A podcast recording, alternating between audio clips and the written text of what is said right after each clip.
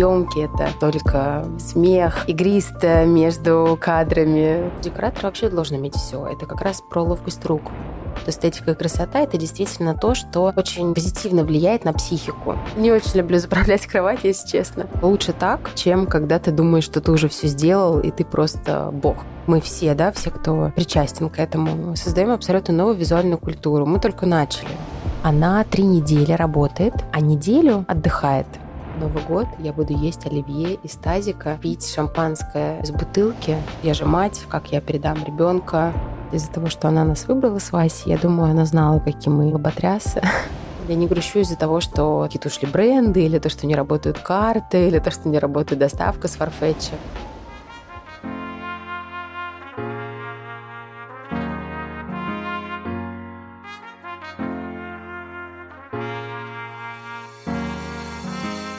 Доброе утро, день или вечер. Это Александра Кретова и мой подкаст «Институтка». Каждый эпизод — это история вдохновляющей меня женщины, ее отношений с самой собой, внутренним и внешним мирами. Она делает большие дела, рефлексирует и делится тем, что осознала в процессе. Героиня этого выпуска — Лера Сергеева, эстетический директор сети ресторанов Lucky Group, декоратор и дизайнер. В прошлом году Лера запустила свой проект Life Aesthetic, основанный не на прямом обучении, а на передаче авторского стиля и собственного подхода к декораторству. С Лерой мы поговорили о том, что скрывается за безупречно красивой картинкой, что происходит, когда в семье двух творческих людей появляется ребенок, о балансе темпераментов в партнерстве и о построении графика работы и отдыха, когда хочется успевать все на свете. Если вам нравится слушать мой подкаст и вы хотите первыми узнавать о выходе новых эпизодов, подписывайтесь на одноименный телеграм-канал Институтка. Поддержкой и благодарностью от вас будут оценки и отзывы в Apple подкастах, сердечки в Яндекс Музыке и отметки в социальных сетях. Это поможет услышать наш разговор тем, кому он сейчас действительно нужен. Приятного прослушивания!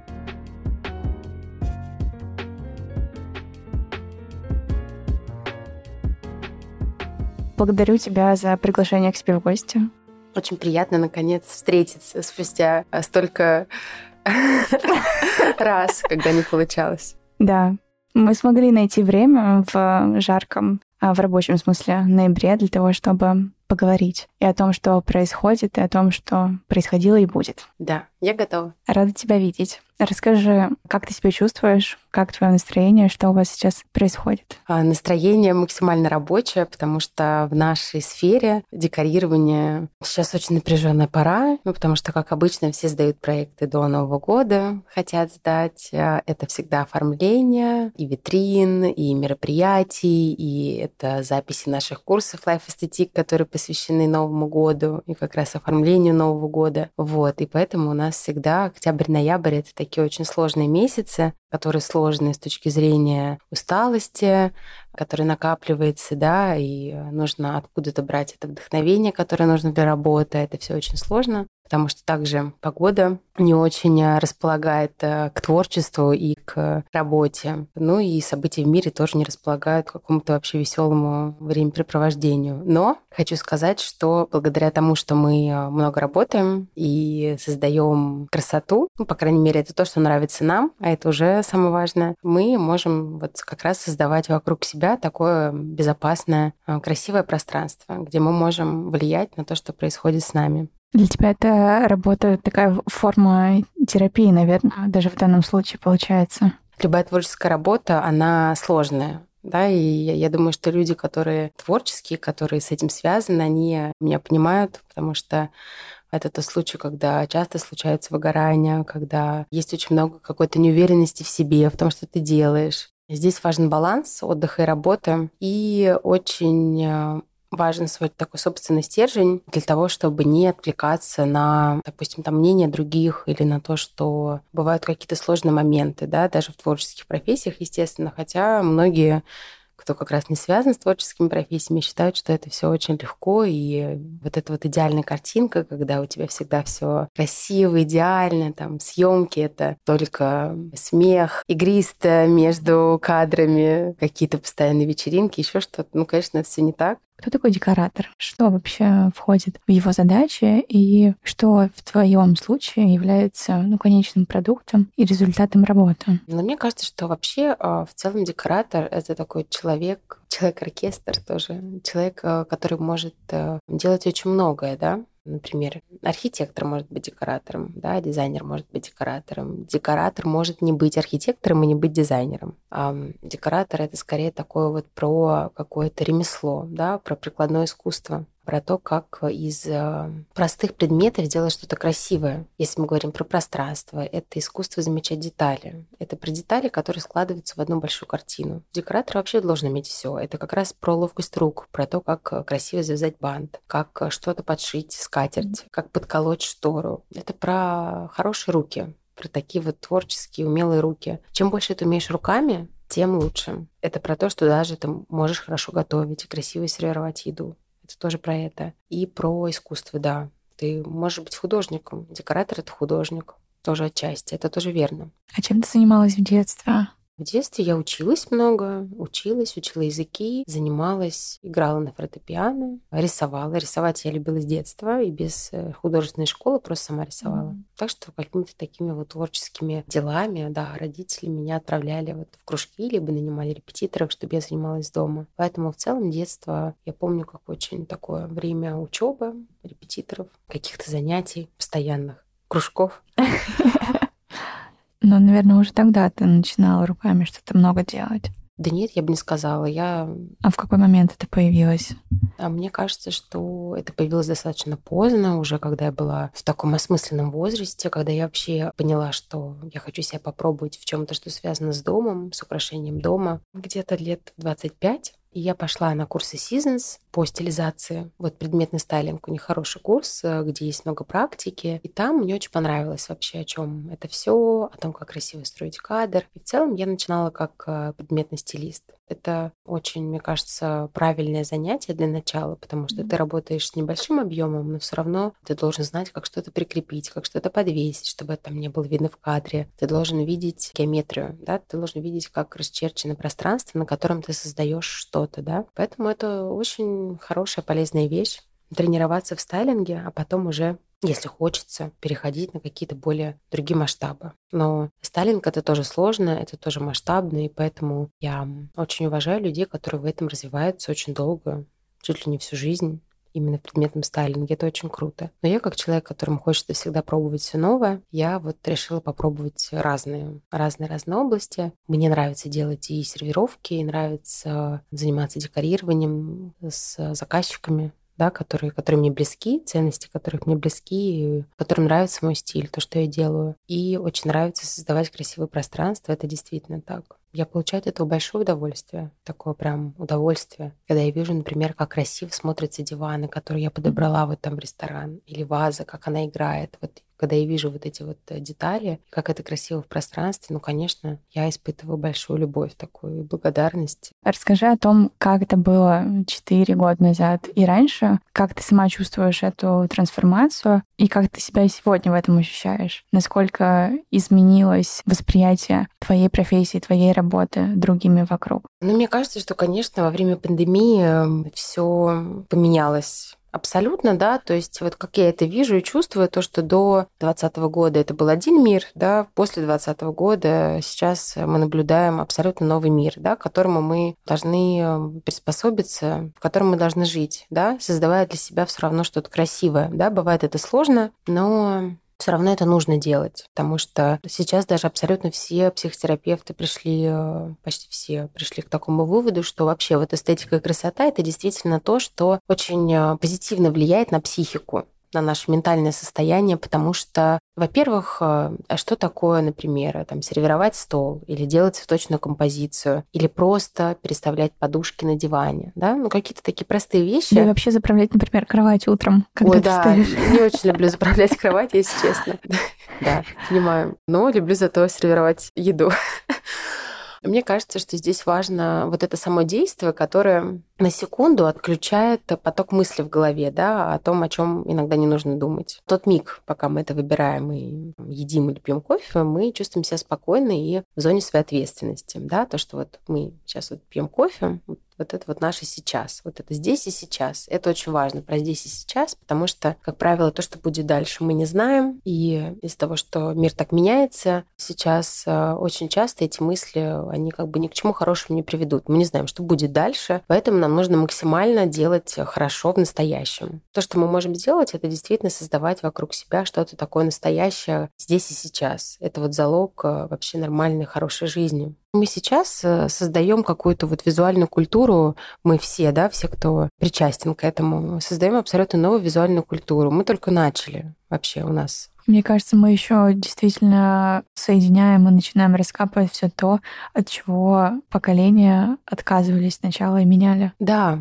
это тоже важно, потому что мы сейчас очень многие переосмысливают вообще э, русскую культуру, да, и мы видим, что появляется много пространств, например, палаты, где они ездят э, с экспедициями по, например, северу, по Архангельской области, собирают наличники, какие-то предметы быта. Дизайнеры это переосмысливают в своей коллекции мебели, например, как сделала я, когда мы запустили коллекцию Суклад, там тоже есть что-то из севера, тоже что-то есть такое вот очень э, на глубоко русское, потому что это все то, что есть в нас. Мы не можем скрыться от своей своей вот идентичности, мы не можем никуда от этого уйти, потому что это наши корни. Вот так вышло, что мы родились здесь, да, и это из себя никак не выкорчевать, не убрать, и не нужно этого делать, да, да надо взять да. только самое лучшее и преобразовать это во что-то красивое. Я всегда очень строга к себе, мне очень часто что-то там не нравится, то, что я делаю, я хочу делать лучше, какой-то вот такой перфекционизм у меня есть. Лучше так, чем когда ты думаешь, что ты уже все сделал, и ты просто бог в своей области. Такого не бывает. Нет, э, вообще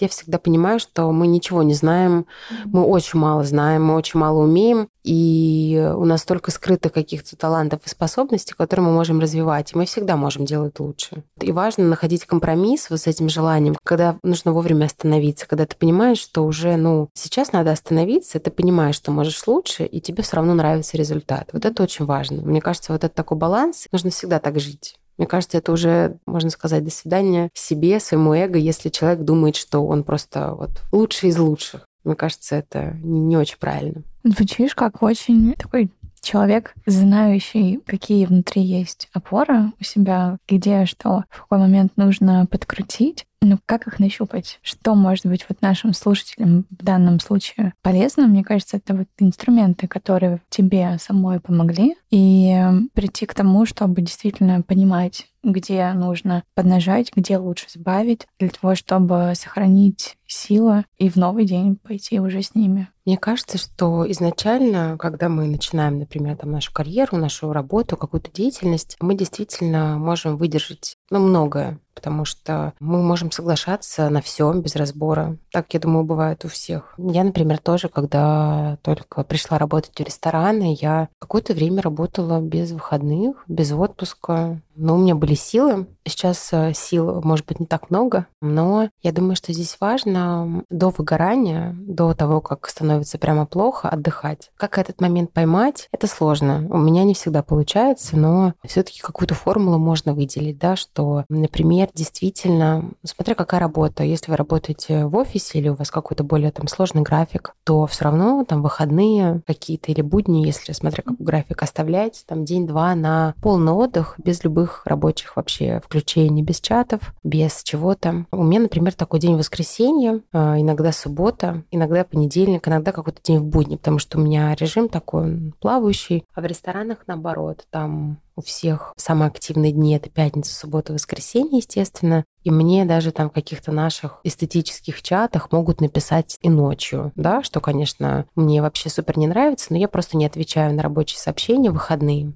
Очень многие, например, моя подруга, она психотерапевт и ее психоаналитик, она живет во Франции, и, например, она практикует такой режим, что вообще мне очень отзывается в целом. Я хочу так попробовать, но просто надо выстроить так э, свой график, потому что им проще, у них более такая конкретная работа. Она три недели работает, а неделю отдыхает. То есть три недели работы, неделя отдых, три недели активная работа. Без выходных? Ну, может быть, с одним выходным. Ну, прям активная работа, обучение, потом неделя отдых, когда ты просто улетаешь, уезжаешь, отключаешь телефон, сидишь там, не знаю, в деревне, пьешь какао или вино, не знаю, катаешься на лыжах, все что угодно. Вот просто неделя отдыха. И мне кажется, очень важно, когда ты много работаешь, прям находить время и на четыре дня куда-то уезжать. Там в другой город, в деревню, если есть возможность куда-нибудь там восстановиться на море там на четыре дня, там куда-нибудь, если позволяет там, финансы, либо семья и так далее. Ну вот прям находить вот эти лазейки, когда ты можешь сменить обстановку, потому что это то, что тебя перезаряжает. И я в целом выдержала вот такой рабочий насыщенный год. Ну, сейчас пока не знаю, насколько я выдержала. Поговорим об этом в декабре. За счет того, что я уезжала там раз в два месяца, куда-то уезжала там на четыре дня. Потому что мне нужно было переключиться, отдохнуть. И у меня был там полноценный отпуск в июле весь месяц. И мне кажется, что очень важно наполняться, очень важно отдыхать. Нельзя работать без передышки. Это то, что погубит, да. Тем более для творческих профессий очень важна какая-то рефлексия, замедленность, возможность отдохнуть, полюбоваться любоваться снежинками или облаками. Не знаю, что-то такое поэтичное, прекрасное, и нужно время на это. Поэтому это действительно становится такой роскошью. Время — это роскошь, когда ты уже взрослый, когда у тебя много ответственности, когда у тебя семья. И жизнь — это не вся работа. Да, и жизнь — это не вся работа, это точно. Поэтому, мне кажется, надо заранее прям знать себя, знать, когда ты устаешь, знать, какой объем нагрузки ты можешь выдержать, а когда тебе уже станет невыносимо, например потому что даже от чего-то красивого можно очень сильно устать. И у меня бывают такие тоже истории, когда я уже думаю, что все, я не хочу этим заниматься, мне все надоело, для меня все одно и то же. Новый год я буду есть оливье из тазика, пить шампанское, не знаю, из бутылки, никаких сервировок, просто сяду на диване, надену пижаму, самую такую старую вообще, и все. И так действительно можно сделать и делать, потому что как бы, тут важен баланс. Потому что, конечно, в целом, мне кажется, что максимально эстетично все делать, это либо должно быть в привычке и как бы легко, да, либо иногда просто можно делать перерывы и особо ну, не заморачиваться сильно. Ну, то есть отдыхать от этого. Конечно, от всего нужен отдых. Но для этого важно менять обстановку.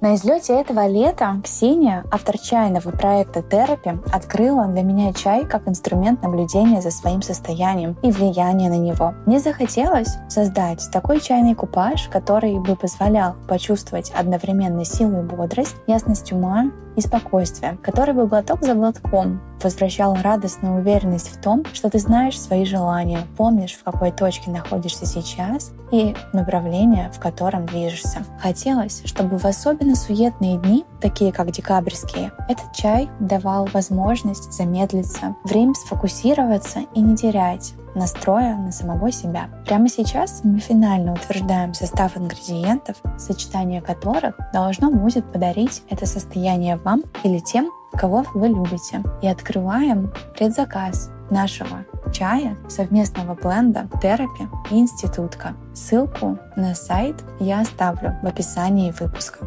Приятного прослушивания!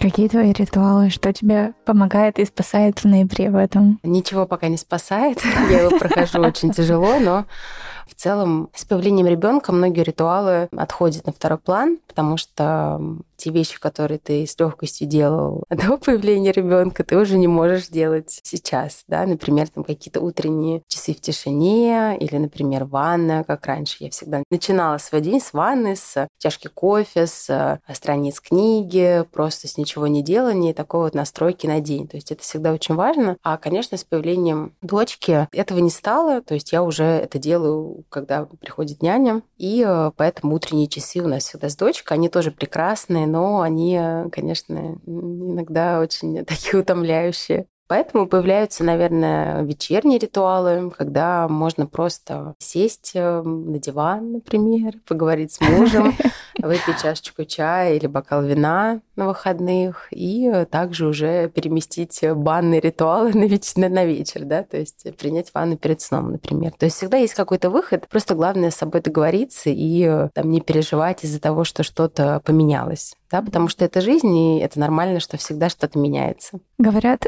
многие мои подруги, у кого появились дети за последние несколько лет, что твоя продуктивность возрастает в три раза. И это звучит как такой даже девиз, который тебя заставляет задуматься, а не пойти ли мне тоже сходить ли мне за детьми. Как это случилось у тебя? Я вижу, что с появлением Моники у тебя как будто бы еще больше сил действительно появилось. Не знаю, это все равно все внутри сидело. И получается, что в некотором смысле дочка и рождение ребенка, оно открывает какие-то внутренние резервы. Ну, мне кажется, это безусловно так, потому что вообще рождение нового человека на свет, мне кажется, что масштабнее, чем это, в целом нет ничего больше. То есть никакие проекты, ничего это все не сравнится именно с точки зрения масштаба, да, потому что в мир приходит новая душа, это новый человек, у которого будет своя новая жизнь, да, а ты ему в этом помогаешь. То есть ты ему же, да, как бы вы произвели на свет ребенка. И это очень, конечно, это очень сильный, мне кажется, всплеск вообще в космос, если мы говорим про такие энергии, да. Это, безусловно, такой позитивный всплеск. То есть вот если представить, да, что какой-то там взрывается звезда, и вот от нее начинает светить вот эта вот энергия, да, как после рождения ребенка, собственно. То есть какая-то такая аналогия. Мне кажется, что, безусловно, это очень расширяет мир, это учит принятию, смирению, какой-то жертвенности в хорошем смысле. Да, ты понимаешь, что теперь мир не крутится вокруг тебя, да, а в первое время мир крутится вокруг ребенка, и нужно, конечно, ему помочь в этом, чтобы ему было хорошо, комфортно, уютно в этом мире, да, потому что начинать все сначала, ну, как бы родиться, пройти через такой стресс рождения, и это все нужно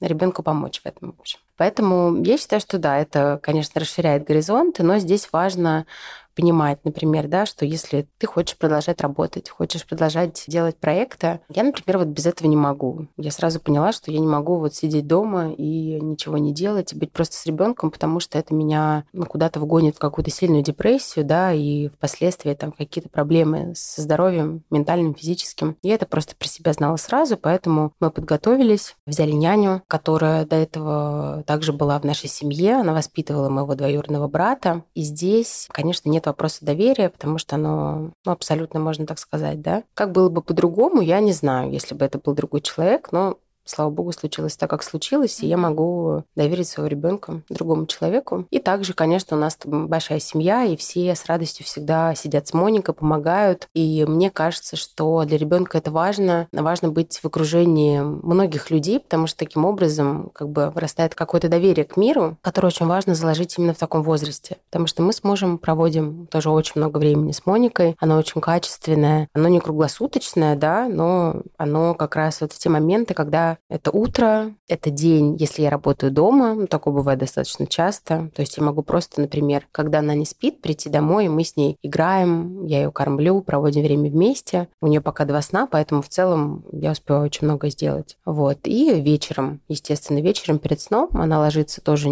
поздно достаточно, как и мы. Вот, вся в нас. Ну и встает тоже поздно. Мы сами все можем себе сделать, да? Сделать для себя все условия, чтобы строить свою жизнь и быть счастливым счастливыми в этом, потому что я знаю очень много историй, когда у женщин есть вот эта история, то, что вот я же мать, как я передам ребенка. Это их право, безусловно, но я понимаю, что, конечно, они от этого тоже очень страдают, потому что устают. А быть с ребенком 24 на 7 — это просто огромный труд, огромный труд. Особенно, когда ты привык к такому бонвиванству, когда ты, не знаю... Предоставлена, предоставлен сама сам себе, да, и любишь проводить время там в одиночестве, любишь ходить в музей, кино, а, гулять, работать. Ну, то есть, когда у тебя очень активная жизнь, да, а тут надо еще, в общем, жонглировать ребенком делами, временем для себя. Мне кажется, важно работать и обеспечивать вот такой уровень э, жизни, когда ты можешь спокойно быть хотя бы в каком-то таком приблизительном балансе. Понятно, что все равно это очень большая нагрузка, но на какой-то такую долгосрочную перспективу, это такое, мне кажется, хорошее выстраивание вот своей жизни. А, наверное, вот что точно изменилось, это то, что я не назначаю уже какие-то утренние встречи. Вообще не назначаю. То есть... Э, утренние это во сколько? Мы с тобой встретились утром. Достаточно Ой, рано. бывает, э, там, например, раньше я могла спокойно поставить встречу в 9.30 утра или в 10. Да, сейчас я понимаю, что это невозможно, и э, я поняла, что не нужно себя мучить, и все рабочие встречи я ставлю после 12. Да, это касается встреч по ресторанам, по своим проектам. Ну, за редким исключением, это может быть в 11, если что-то прям совсем срочное. И я стараюсь делать перерыв, например, в обед, стараюсь заниматься спортом, потому что я поняла, что для меня это самое комфортное время по как раз скидыванию вот этой вот э, нагрузки а, ментальной, да, и физической. То есть для меня там заниматься спортом с двух до трех это самое лучшее время. Не утреннее, не вечернее, вечером просто меня уже нет, да, именно вот обеденное. Мы, естественно, забыли про там, постоянные какие-то выходы по выходным, потому что раньше мы любили с мужем тоже погулять, там, не знаю, пойти куда-то в ресторан, потом куда-то пойти еще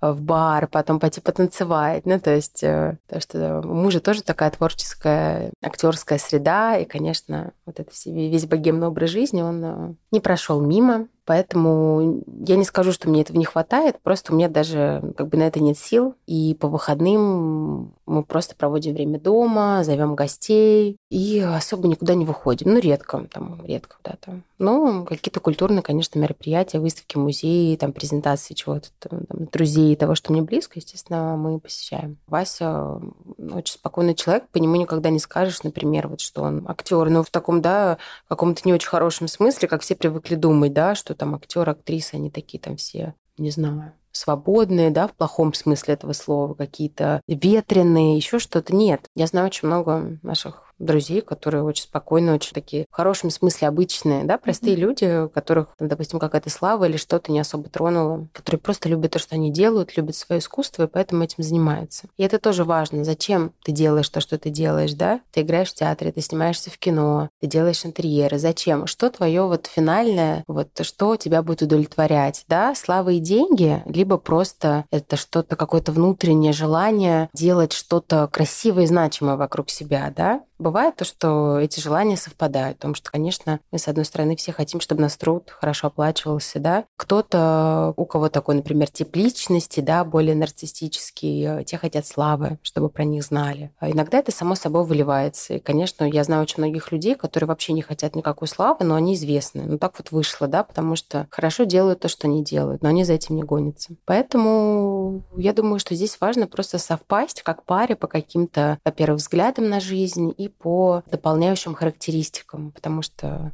Например, я очень вспыльчивая, такая огненная, активная. Вася, он более спокойный, он очень рассудительный. Он никогда не как-то вот я могу провоцировать там на что-то, на какие-то там у меня плохое настроение, но это редко бывает. Но из-за усталости бывает, к сожалению, когда не совсем в ресурсе или в хорошем mm-hmm. расположении. Могу вспылить, могу как-то что-то не так сделать, mm-hmm. могу обидеться, могу обидеть сама. Вася это быстро так хоп-хоп и как-то вот нейтрализует. Это, конечно, очень здорово, потому что там, естественно, представьте, что другой такой же огненный человек, это были бы вечные скандалы. То есть здесь важно совпасть по таким характеристикам. Ну, главное, чтобы какие-то цели были общие. Да, ну и, естественно, сохранять какую-то нежность, уважение друг к другу, часто быть вдвоем. Это очень важно, потому что также с появлением ребенка не нужно забывать о том, что вы в первую очередь мужчина и женщина. Вы муж и жена, там, молодой человек и девушка, вы пара. И это самое главное. Потому что вот от вас уже, да, произошли там дети, произойдут. Вот, дети потом будут строить свою семью, они уйдут из вашей вашей, а вы останетесь вот как пара. Какая ты мама, и э, в момент, э, когда ты работаешь, чувствуешь ли ты какую-то вину за то, что в этот момент не с Моникой, а на работе?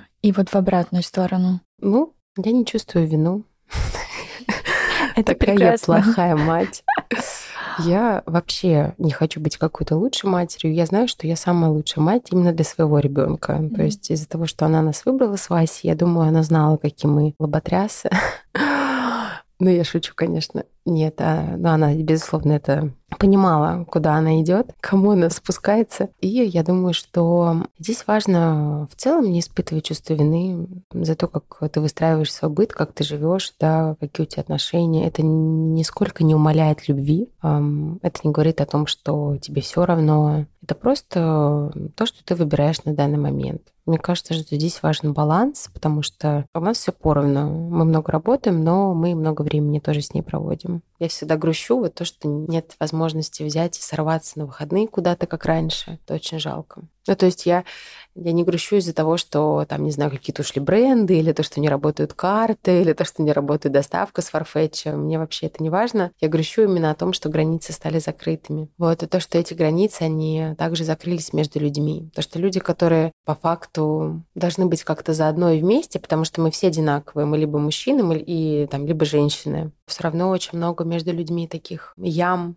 да, каких-то, которые до сих пор не могут они преодолеть, да, и которые становятся только больше. Вот за это грустно. Вот, но надеюсь, что когда-нибудь это закончится, потому что, всё как мы знаем, все когда-нибудь, да, если есть сильный спад, то потом будет сильный подъем, потому что не бывает стагнации, да, какой-то одинаковости. Все всегда либо плохо, потом хорошо, потом опять плохо, потом опять хорошо, иногда нормально, стабильно, но вот эта стабильность, она такая, мне кажется, иллюзорная. То есть ее нет в целом. Это то, что люди себе сами придумывают, чтобы как-то себя поддерживать морально. А у тебя была какая-то история за последние полтора года с расхождением с людьми, с, э, не знаю, расставанием, с кем-то вы дружили, да, а теперь нет? Да, безусловно, у нас есть тоже, ну, скажу так, что там какие-то близкие люди, которых я знаю очень давно, они со мной сейчас также, потому что здесь, мне кажется, когда ты дружишь уже очень много-много лет, ну, десятилетий даже уже, боже мой, уже мы такие взрослые, Получается так, что ты с ними продолжаешь общаться, они уже становятся такой твоей семьей, там уже совсем другие связи. А есть люди, которые знакомые люди, с которыми ты просто там хорошо проводил время, там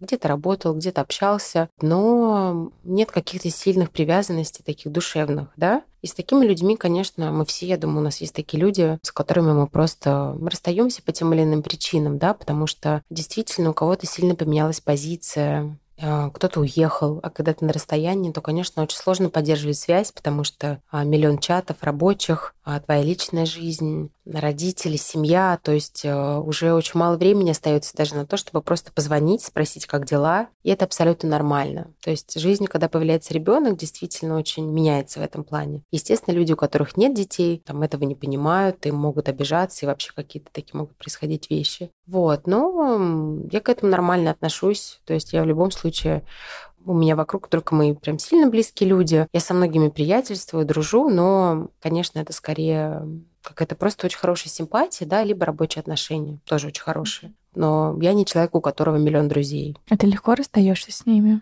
Да, да, я в этом плане никогда никого не держу и, наверное, слишком даже легко. Я из-за этого не грущу. У меня нет такой привязки вот к людям, которые не из моего супер близкого круга. А еще я отметила, что со многими, с кем ты дружишь, у вас еще и совместные рабочие проекты. Если мы говорим про наш проект Life Aesthetic, то мы с Леной изначально познакомились через запрещенную сеть, через Инстаграм. Э, она мне просто написала и предложила пофотографироваться, потому что ну, Лена, помимо того, что она да, человек-оркестр, у нее свое брендинговое коммуникационное агентство, она еще и фотограф очень хороший. Вот, и я согласилась. Ну, то есть как-то я вообще сейчас я не соглашаюсь, потому что у меня просто нет времени на это. Тогда я не так сильно была загружена. Это было где-то до пандемии, наверное. Уже когда я забеременела, мы с ней как-то встретились. Я просто говорю то, что вот, э, там, у меня столько проектов, вот так надо как-то уже сделать что-то, чтобы это было доступно всем, да, чтобы все могли посмотреть, потому что много вопросов, э, постоянные э, вопросы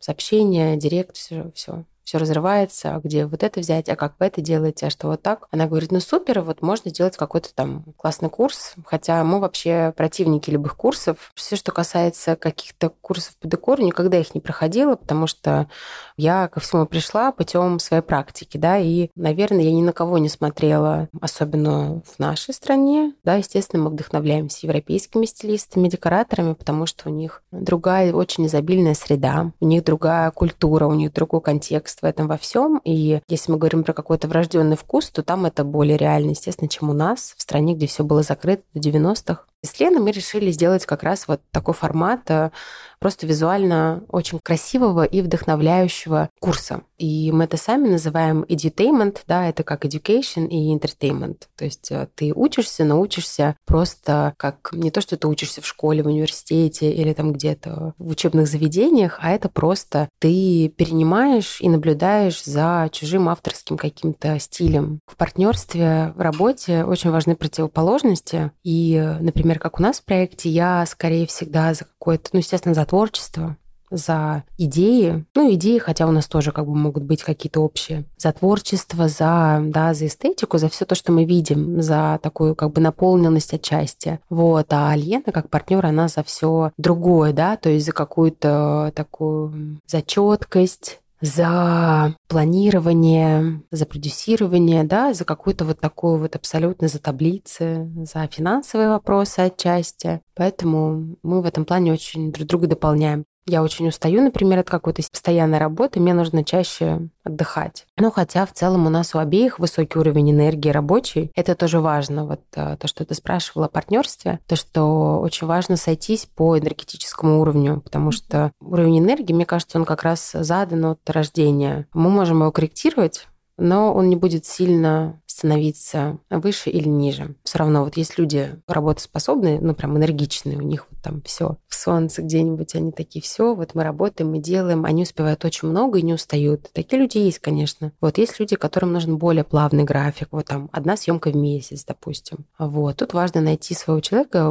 с которым вы совпадаете. И либо прям делать много всего, а потом отдыхать, либо делать мало и более плавно. Поэтому мы совпадаем по какому-то такому высокому уровню энергии, по большому количеству идей, и мы единственное упираемся в то, что не все мы можем воплотить.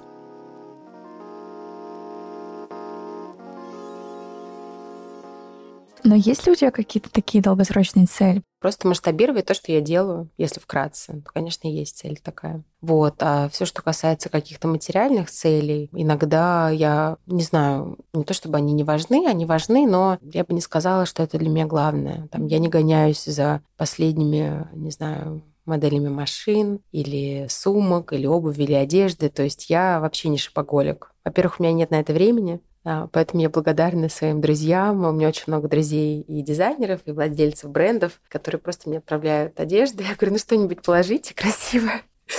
Вот, потому что просто иногда нет времени даже что-то зайти выбрать. И не хочется это делать, потому что так все время в компьютере, в телефоне. И не хочется даже тратить время на то, чтобы что-то там, не знаю, выбирать туфли или что-то похожее делать. Наверное, из таких вот моих желаний материальных я, конечно, очень хочу какой-нибудь свой дом. Домик, дом, нет, не обязательно что-то масштабное, достаточно даже какого-то просто домика на природе, потому что я очень люблю. То есть то, что меня перезагружает и перезаряжает. Я очень люблю природу, очень люблю лес, люблю озера, вообще люблю природу. То есть я такой, может быть, иногда интроверт-отшельник, мне хочется все бросить и уехать в лес. Вот такое вот у меня желание. Я тебя понимаю. Да, то есть где-то вот просто выйти на свой балкон в тишине, чтобы просто были птицы. Там, не знаю, если летом, то цикады вечером. Ну, как-то вот это то, что абсолютно точно меня будет питать. Вот сейчас мне без этого тяжело, потому что у нас этого нет. Есть ли у тебя какой-то проект мечты, какая-то такая большая творческая задумка, которую хочется реализовать? А, да, в целом, ну, у меня их очень много. Например, одна из, э, я бы очень хотела, например, поработать с какими-нибудь красивыми отелями, чтобы меня пригласили как оформителя. Мне кажется, что просто это то, что это то, где можно развернуться, да, и как-то очень красиво показать себя. А за что ты себе благодарна в этом году? Себя часто нужно благодарить и хвалить, ну, в хорошем смысле. Вот, а благодарить за то, что мы справляемся, за то, что мы живем дальше, мы делаем, за то, что мы даем какое-то счастье, любовь нашим близким и тем, кто нас окружает. И вот себя я, наверное, тоже захочу поблагодарить за то, что я там, несмотря ни на что, продолжаю делать то, что я делаю, вдохновлять других людей, которые вдохновляются, да. Надеюсь, что радовать своих близких тоже какой-то своей заботой, присутствием, любовью. Наверное, за это, да, за то, что я все равно верю в лучшее, во что-то, да, но также верю, что все равно что-то зависит от нас, и то, что мы сами можем повлиять на то, что с нами происходит. Наверное, вот так. Спасибо тебе. Спасибо. Спасибо, Саш. Вот, надеюсь, всем слушателям будет э, интересно что-то для себя а, почерпнуть, ну и просто хорошо провести время за прослушиванием подкаста. Спасибо, что были этот час с нами, с Лерой. Благодарю за отзывы и оценки в Apple подкастах и сердечки в Яндекс Музыке. Ваша поддержка помогает проекту расти и увеличивает шансы на то, что наши разговоры услышат те, кому они сейчас нужны. Также благодарю команду проекта «Институтка» Андрея Кулакова, Юлю Григорян и Машу Андрианову.